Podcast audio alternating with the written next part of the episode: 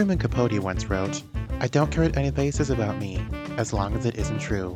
But more times than not, it's the hidden truths that turn out to be the most interesting. I'm Jeffrey Davies, your host for As Long as It Isn't True, a literary podcast delving into some of literature's biggest scandals and controversies, both those well known and those less remembered. Episode 2 The Black Marauder.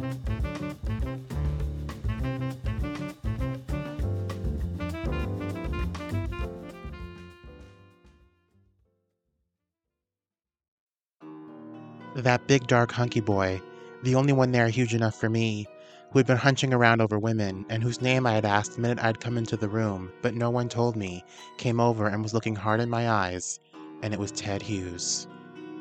So read an entry in the Journal of American poet Sylvia Plath, dated February 26, 1956. The night before, she had met the man she would marry, the only man she believed to be her equal, and one of literature's most famous pairings began. Their marriage, however, was certainly more infamous. Until they separated in October 1962, Sylvia Plath and Ted Hughes had only been married some 2,300 days, more than 60 years ago. But speculation and investigation into their union, as well as the impact on their lives, mainly Sylvia's, continues today. Sylvia Plath was a writer and poet who is best remembered for her semi autobiographical novel, The Bell Jar, and her poetry collection, Ariel. The former was published under a pseudonym just a month before her death, and the latter was published posthumously in 1965. While she did publish and make a living as a writer while she was alive, Sylvia, like the best of artists, would become more famous in death. While her literary talent more than speaks for itself, it was her struggle with societal expectations for women of the mid 20th century and her battle with mental illness that would make her a cultural icon, the eternal Marilyn Monroe of English literature.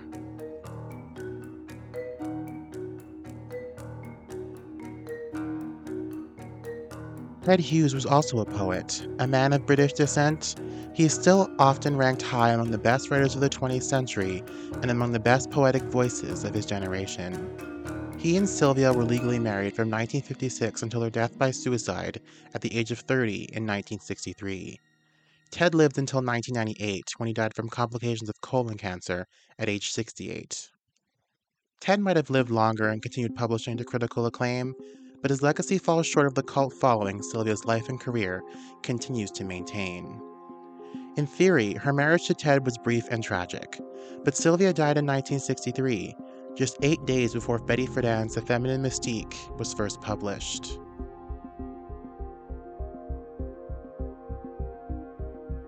Poets so rarely become the largely beloved historical figure that Sylvia Plath became. But not every poet dies by suicide, just as women's writing is starting to be taken seriously in the wake of this newfound feminist uprising. Besides, they say there's always three sides to every story his side, her side, and the truth.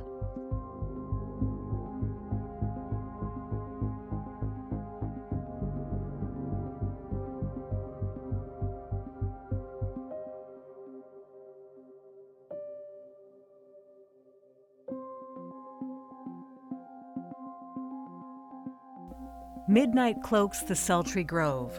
The black marauder, hauled by love on fluent haunches, keeps my speed. Behind snarled thickets of my eyes lurks the lithe one, in dream's ambush, bright those claws that mar the flesh, and hungry, hungry those taut thighs. His ardor snares me, lights the trees, and I run flaring in my skin. What lull, what cool can lap me in when burns and brands that yellow gaze? This is an excerpt from the Sylvia Plath poem Pursuit, estimated to have been written between February 27 and 28, 1956, two days after she met Ted Hughes for the first time.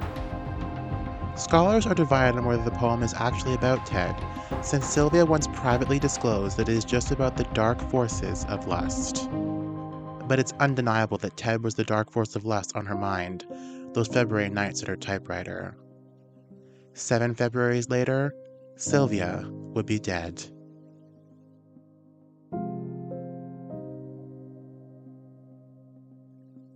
Sylvia and Ted met at Cambridge University in England. A graduate of Pembroke College, Ted was employed as a reader of fiction submissions at the film company J. Arthur Rank. Although he was no longer a student there, Ted still frequented Cambridge, socializing with friends who were studying and living on campus. That's how it came to pass that he was at a Cambridge party on that Saturday night in February 1956. Ted had joined some Cambridge friends in assembling a small literary magazine called St. Botolph's Review.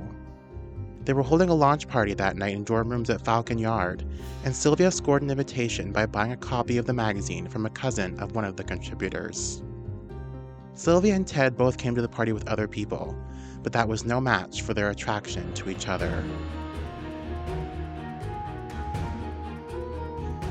It began like something out of an indie film from the 2000s. Their eyes met from across the room as Sylvia began reciting the lines from one of Ted's poems, shouting over the music.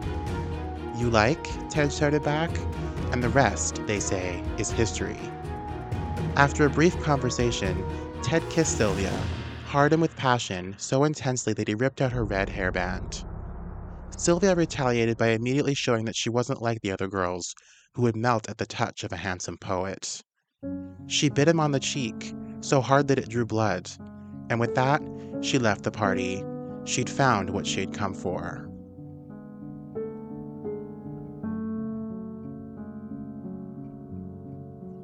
It wasn't a lie.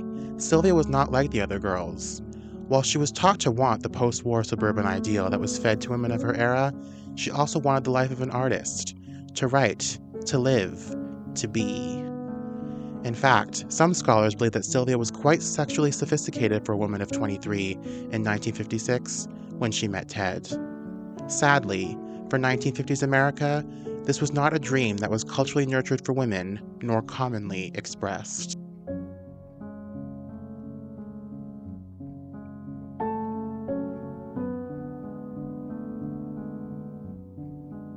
Sylvia spent most of her early life in the greater Boston area of Wellesley at 26 Elmwood Road with her younger brother Warren and their mother Aurelia.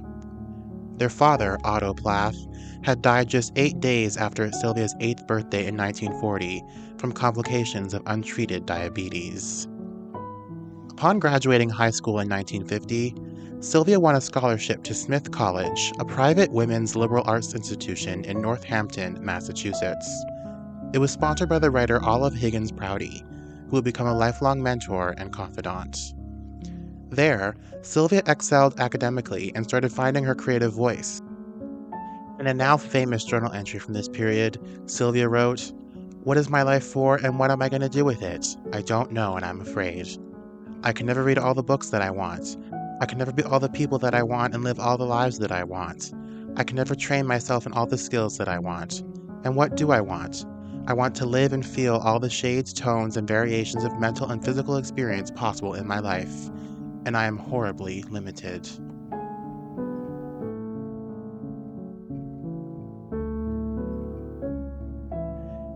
In 1953, the summer after her third year at Smith, Sylvia received a coveted spot in a guest editorship program at Mademoiselle magazine.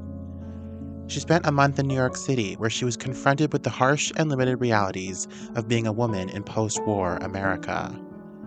It was this experience that would largely inspire the plot of her only novel, The Bell Jar. Sylvia returned home to Wellesley depressed and distraught. She experienced periods of intense insomnia and developed a resistance to sleeping pills of the day. Now she was grappling with severe feelings of worthlessness, meaninglessness, and suicide.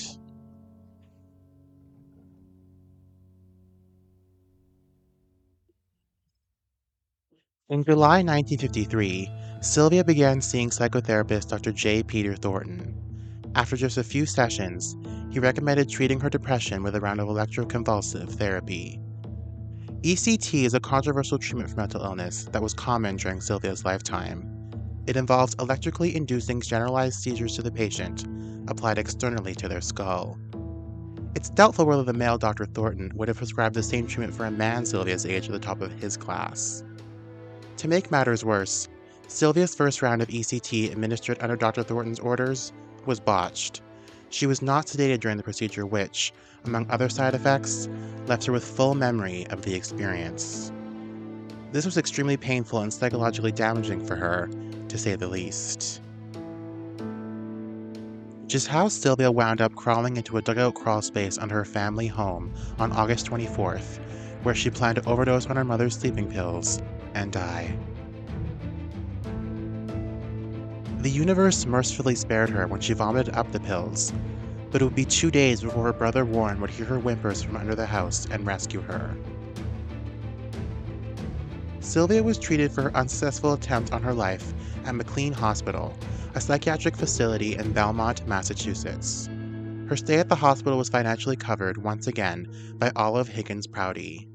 During her five month admission at McLean, Sylvia was treated again with multiple rounds of ECT, despite her reluctance. These rounds were administered by a female psychiatrist, one who better understood Sylvia's condition and with whom she formed a long lasting bond Dr. Ruth Beuscher. Sylvia recovered by February 1954 and she returned to Smith, where she continued to excel and would finish her degree, graduating summa cum laude in 1955. Sylvia was a gifted student despite her struggle with mental illness. She had her pick at graduate schools, having been accepted in programs at Radcliffe, Oxford, and Columbia. She would ultimately accept a Fulbright Fellowship at Cambridge, a choice that would make her path cross with that of her black marauder.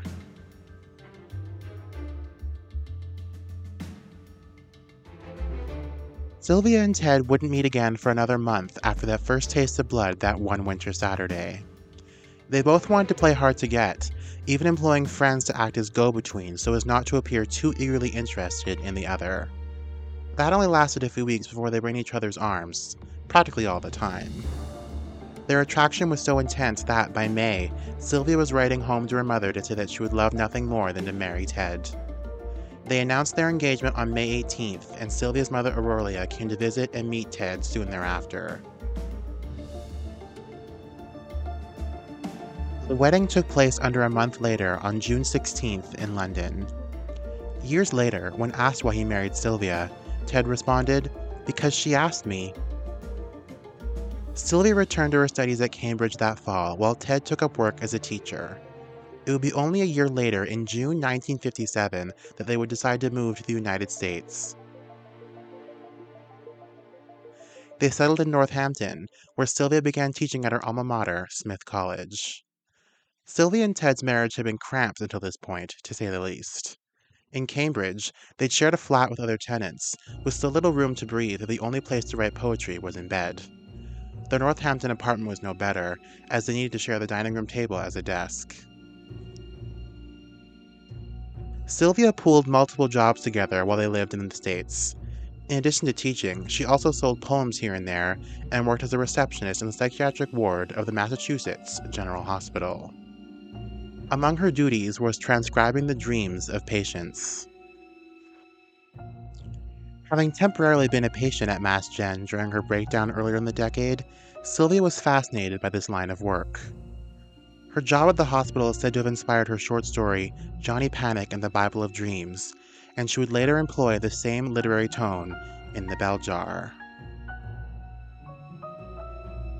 Numerous portraits of Sylvia during this period paint her as Ted's long suffering wife, as someone who needed to work tirelessly to make ends meet while he wrote poetry, taught the odd seminar, and was the subject of lustful glances from young women. But this is largely untrue.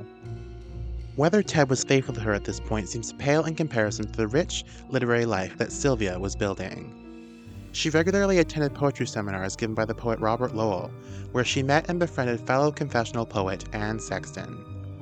It was Lowell who suggested that Sylvia could learn how to loosen up in her poetry by paying attention to Anne's work. So the two of them started exchanging notes on each other's poetry, an activity they were known to share over martinis at the Ritz. In her short memoir piece, The Barfly Ought to Sing, Anne recalled her friendship with Sylvia. We would pile into the front seat of my old Ford, and I would drive quickly through the traffic to the Ritz. I would park illegally in a loading only zone, telling them gaily, it's okay because we're only going to get loaded. Sylvia had always intended to have children, even if some biographers attest that Ted never shared her need to reproduce. When she and Ted had left Cambridge and moved to the United States, Sylvia had told her mother that they wanted to get their writing persona established before they had kids. In what she thought was a strike for independence, Sylvia decided they shouldn't wait any longer to have children. Ted later told Sylvia's mother that he was overwhelmed with her sudden desire to have kids, and that he thought she was sacrificing something deeply valuable to both of them. They began trying to conceive in 1959, and Sylvia became pregnant in July. Given the already cramped living quarters the couple had been dealing with since they moved to the US, Sylvia and Ted decided to return to England. Cost of living was less expensive there at the time, and work for writers was easier to come by. They left the US just after Thanksgiving. Sylvia and Ted moved into their flat on Chalcot Square on February 1st, 1960.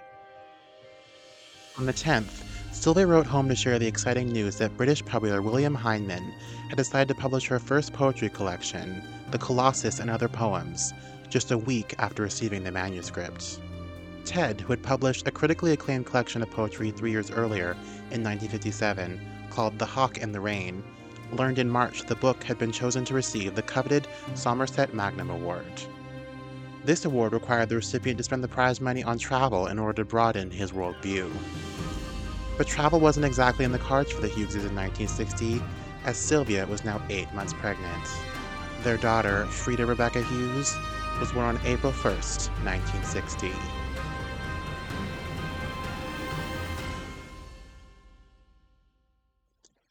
Where the Colossus received lukewarm reviews upon publication, Ted was riding high. In addition to The Hawk and the Rain now being an award winner in England, his new collection, Lupercal, was a subject of continued acclaim. Once again, Sylvia was left in the shadows of her husband's work, even if she herself might not have thought of it that way. Al Alvarez, an art critic for the London Observer, who visited the Hughes' flat on Chalcot Square in 1960, remembered Sylvia as being briskly American bright, clean, competent, like a young woman in a cookery advertisement, friendly, and yet rather distant. In those days, Sylvia seemed defaced, the poet taking a back seat to the young mother and housewife, wrote Alvarez.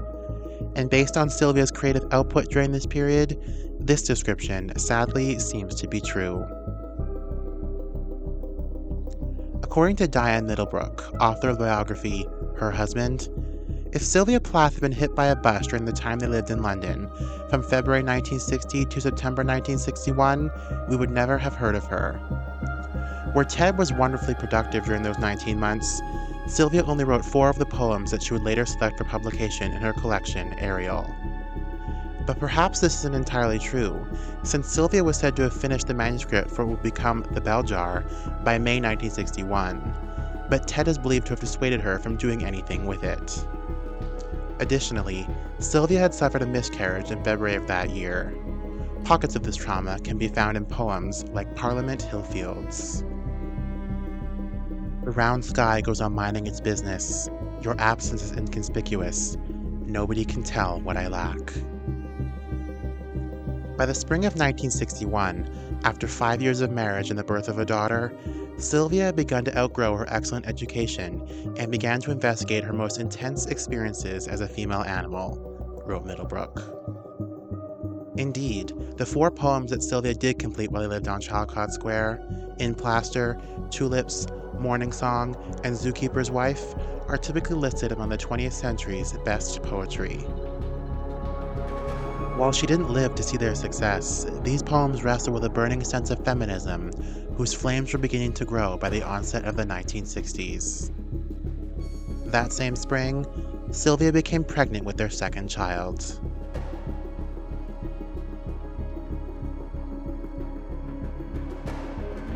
Needing more space once again, the couple decided to leave London for a house called Court Green in Devon. Sylvia had much on the horizon in addition to their second child. The Colossus was about to be published in the US, and she had just received a major literary grant to support the writing of a novel. Unbeknownst to everyone, that novel was already finished.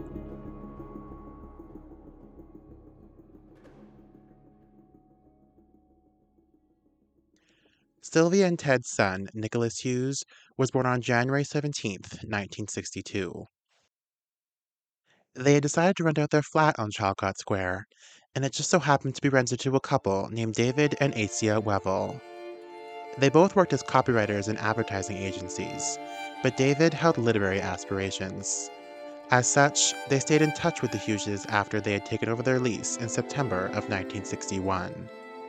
They came to visit Sylvia and Ted at Court Green in May of 1962. David and Assia were said to have made quite the handsome couple, with Assia having been described as having Babylonian beauty. Sylvia recalled in letters to her former psychiatrist, Ruth Beuscher, that she was suspicious of Ted and Assia after that first weekend visit. It is the lying that kills me, she wrote. I can face nasty truths, unpleasant facts. I am sure a possessive wife would have driven most men mad before this. But I just don't have the ability to care nothing about other women chasing Ted. He is very famous over here, and a real catch. Sylvia had been used to Ted attracting attention from other women throughout their marriage, and whether she was actually that possessive over him remains fiercely debated. But call it a woman's intuition that told her there was something more going on this time between her husband and the wife who had taken over their lease. Ted even wrote a rough draft of a poem that's dated 1962 titled You Are the Sunlight, about a poet watching a beautiful woman swimming in a pool of sunlight. Let's just say that probably was not about the woman he was married to, since she was busy with two children under the age of two.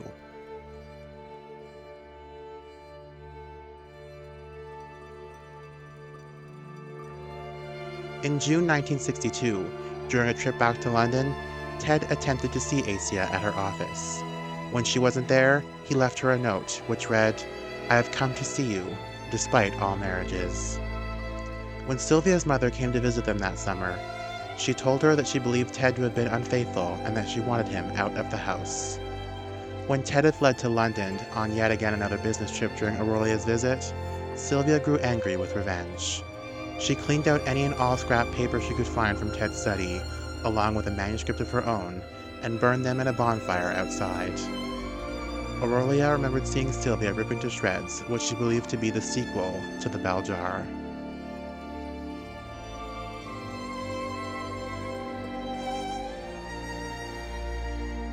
In London, Ted visited Assia and told her he was leaving Sylvia. Likewise, Assia had found she'd grown adrift from her own indecisive husband. She said she'd shown David the note that Ted had left at her office, and he didn't react at all. They spent an afternoon and evening at a hotel making love. When Assia returned home that night, she found David distraught with jealousy, and she felt guilted into staying with him. She kept in contact with Ted, despite the fact that the telephone at Court Green wasn't always working. Deciding that she didn't want to engage in an affair with him, Assia told Ted to return to his wife. But unsurprisingly, the Hughes' marriage was already beyond repair.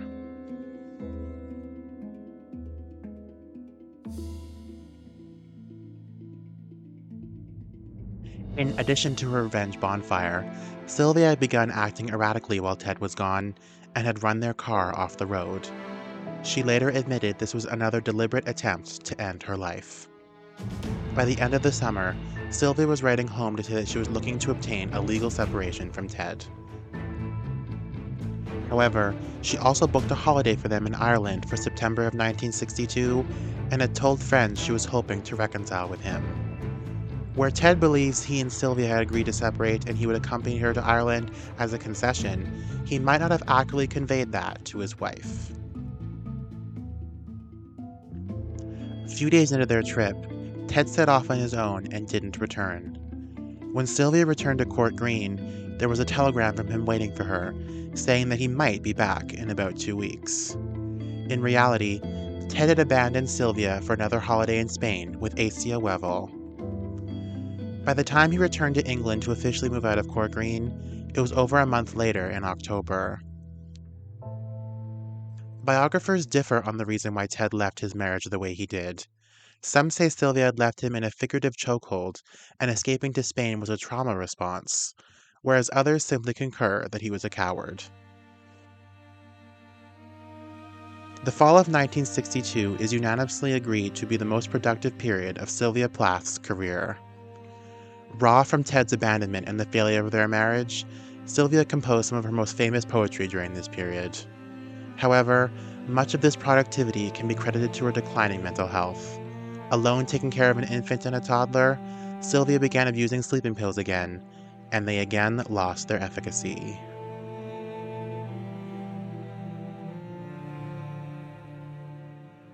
Sylvia's arguably most famous poem from this period would be Daddy, which of course is about her unresolved feelings of abandonment from her father's death.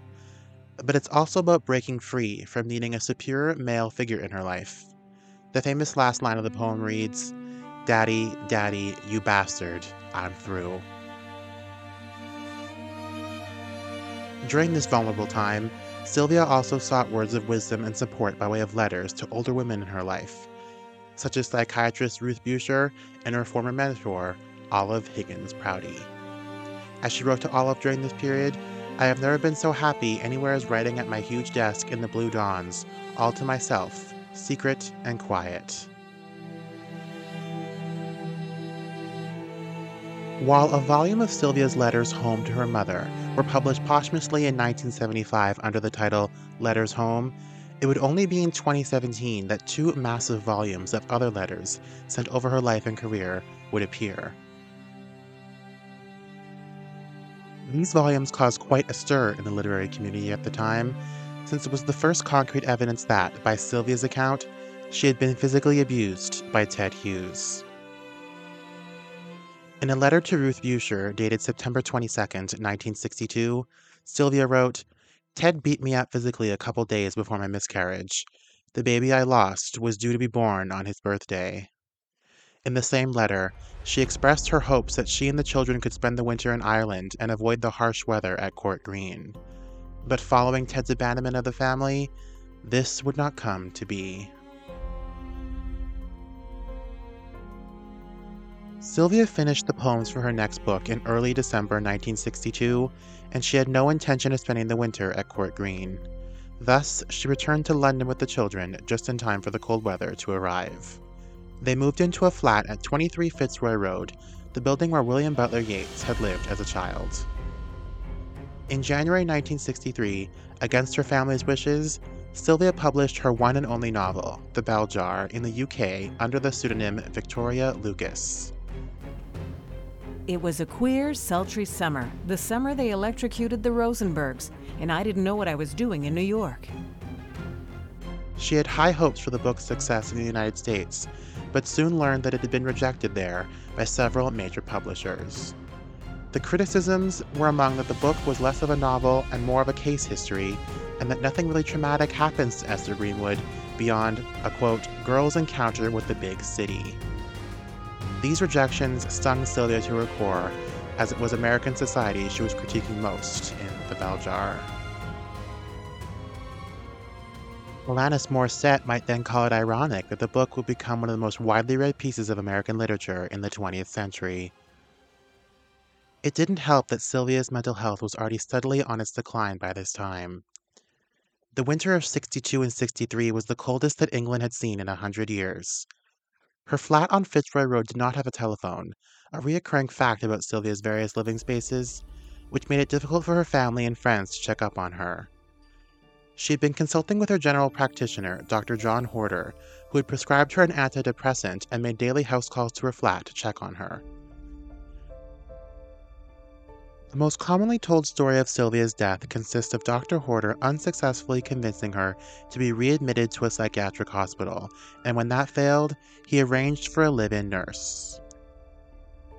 But according to the most recent and most comprehensive biography on Sylvia Plath, Red Comet by Heather Clark, Sylvia's decision to end her life was likely influenced by the fact that Dr. Horder had already arranged for her admission to a London institution, Halliwick Hospital, and the nurse that was supposed to arrive on the morning of February 11th wasn't there to take care of her, but rather to arrange her transport to the hospital. Sylvia had previously stated that she would sooner die than ever be committed again. She was believed to have been having terrible side effects from the antidepressant that Dr. Horder prescribed her, as her American doctors in 1953 had learned that this particular drug only increased her suicidal thoughts. Her neighbor, Trevor Thomas, remembered Sylvia's increasingly bizarre behavior over those last few days, with her telling him that she was going away for a long holiday, a long rest, a common 60s euphemism for seeking long term mental health treatments.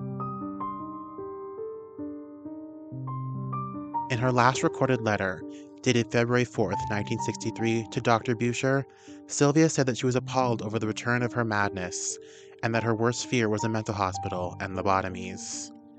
Having known that Dr. Horder had arranged her admission to Halliwick Hospital on Monday, February 11th, Sylvia had tragically decided to take matters into her own hands.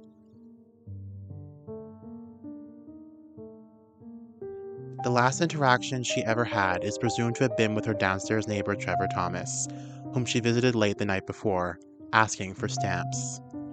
After assuring him she was fine and saying goodbye, Thomas noticed 10 minutes later that she was still standing in the hallway, staring into the light. He expressed concern and wanted to contact her doctor, but she said, Oh no, please don't do that. I'm just having a marvelous dream, a most wonderful vision. Mere hours later, after leaving milk and bread in her children's nursery, covering them with extra blankets, opening the window, and taping the edges of its door shut, Sylvia Plath committed suicide through carbon monoxide poisoning by laying her head in the oven. She was 30 years old and still legally married to Ted Hughes.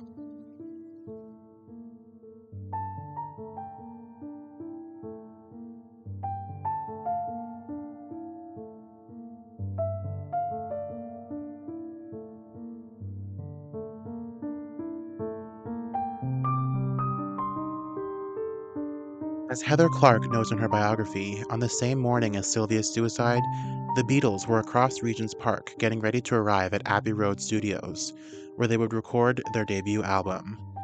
Betty Friedan's The Feminine Mystique would be published just eight days later. In many ways, Sylvia Plath's death coincided with the countercultural beginnings of the 1960s.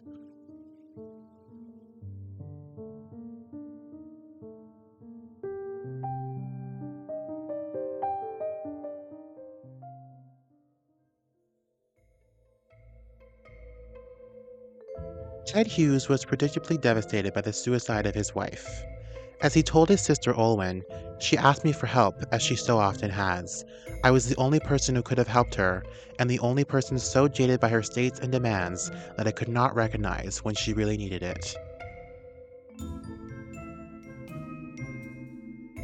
But if you thought this tale ends with the tragic death of one Miss Sylvia Plath, think again.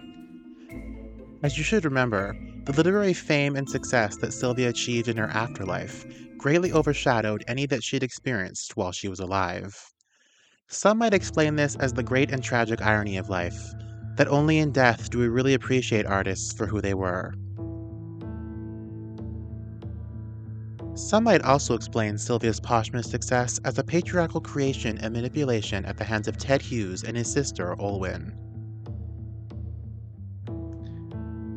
Unfortunately, since they were still legally married at the time of her death, all of Sylvia's work was left in Ted's hands.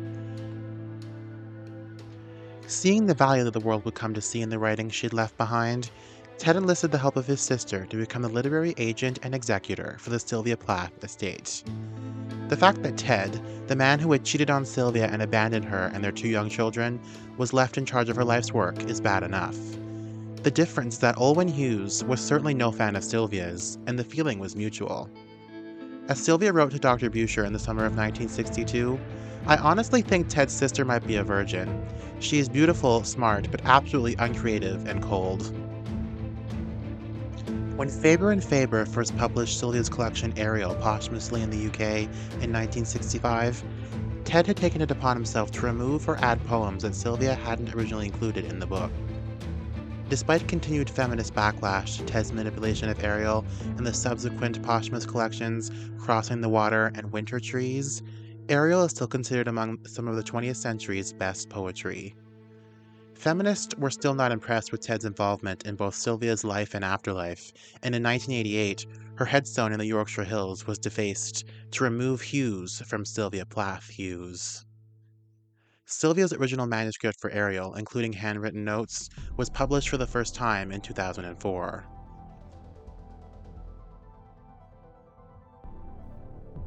While Ted's role in Sylvia's posthumous publications was scrutinized throughout the remainder of his life, Olwen's involvement in the patriarchal creation of Sylvia Plath as the ever suffering female poet, the Marilyn Monroe of literature, has been significantly less examined.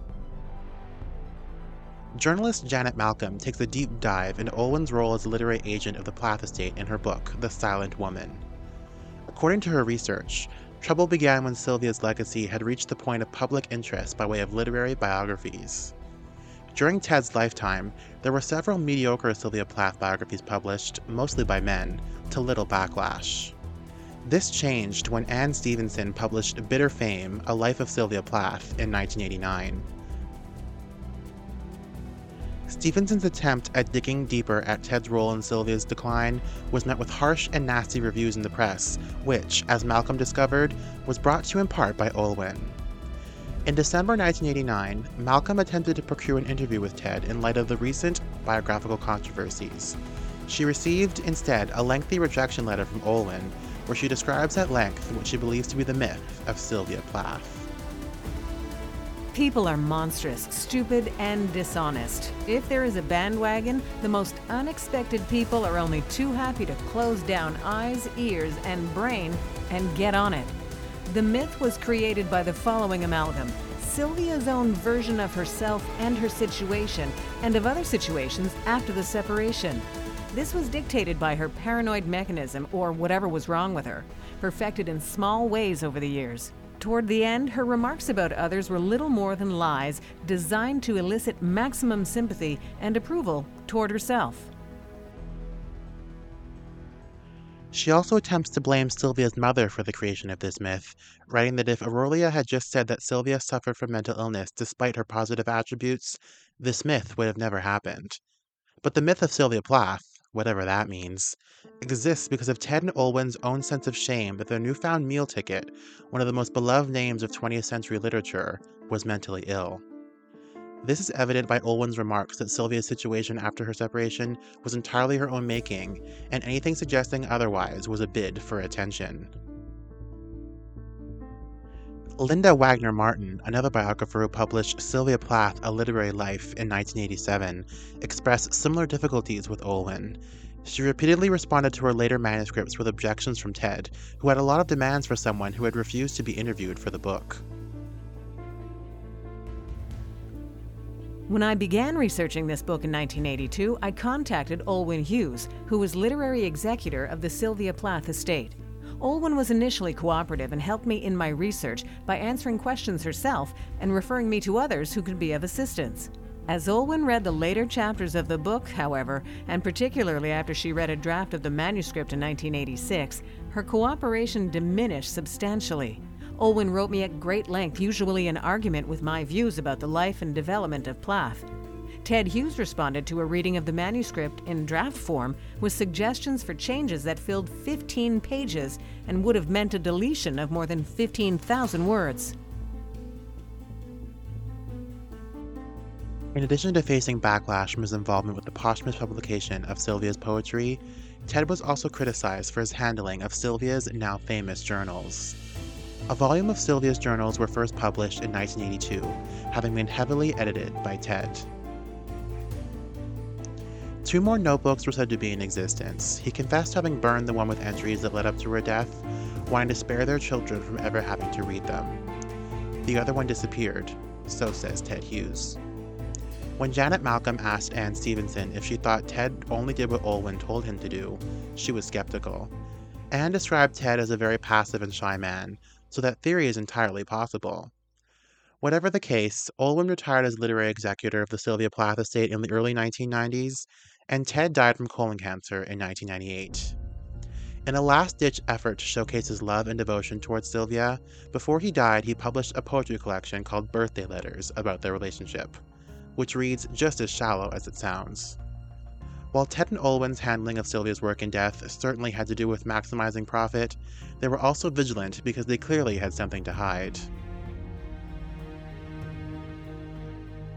In the decades following Ted's death, an unabridged version of Sylvia's journals was published, and lest we forget the two volumes of letters that single handedly proved that Ted was emotionally and physically abusive towards Sylvia. Sylvia Plath was one of the most highly educated women of her generation, an academic superstar and perennial prize winner, wrote Heather Clark in Red Comet. She did not think of herself as a depressive. She considered herself strong, passionate, intelligent, determined, and brave, like a character in a D.H. Lawrence novel. Today, we recognize Sylvia Plath as being decades ahead of her time, her life cut tragically short just as a newfound feminist movement was brewing. While her life's work was gatekept for some years after she died, it's the passion that remains in her work that has kept dedicated fans and biographers always wanting to make sure she is seen and appreciated for who Sylvia Plath truly was. She might have been manipulated and taken advantage of by the men in her life, but Sylvia still knew a thing or two about power. As she wrote in her poem Lady Lazarus, composed in the final months of her life, I am only 30, and like the cat, I have nine times to die.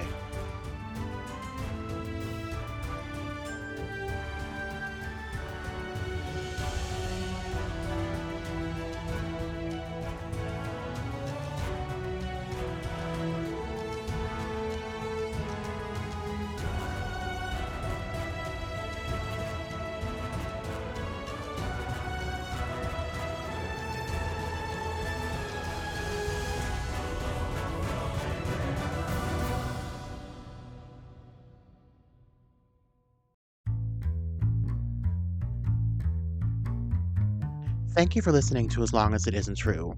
This podcast is written, edited, produced, and narrated by Jeffrey Davies. Additional narrations were provided by Sharon Hyland. Theme music is credited to Wendy Marcini, Elvin Vanguard, and Jules Gaia. A selected bibliography can be found in the episode description. If you enjoyed listening, be sure to tell your friends and follow us on Instagram at Literary Scandals. You can find more of my work on my website, jeffreyreads.com. Until next time, get cozy with a good book, and remember that all literature is gossip. Bye for now.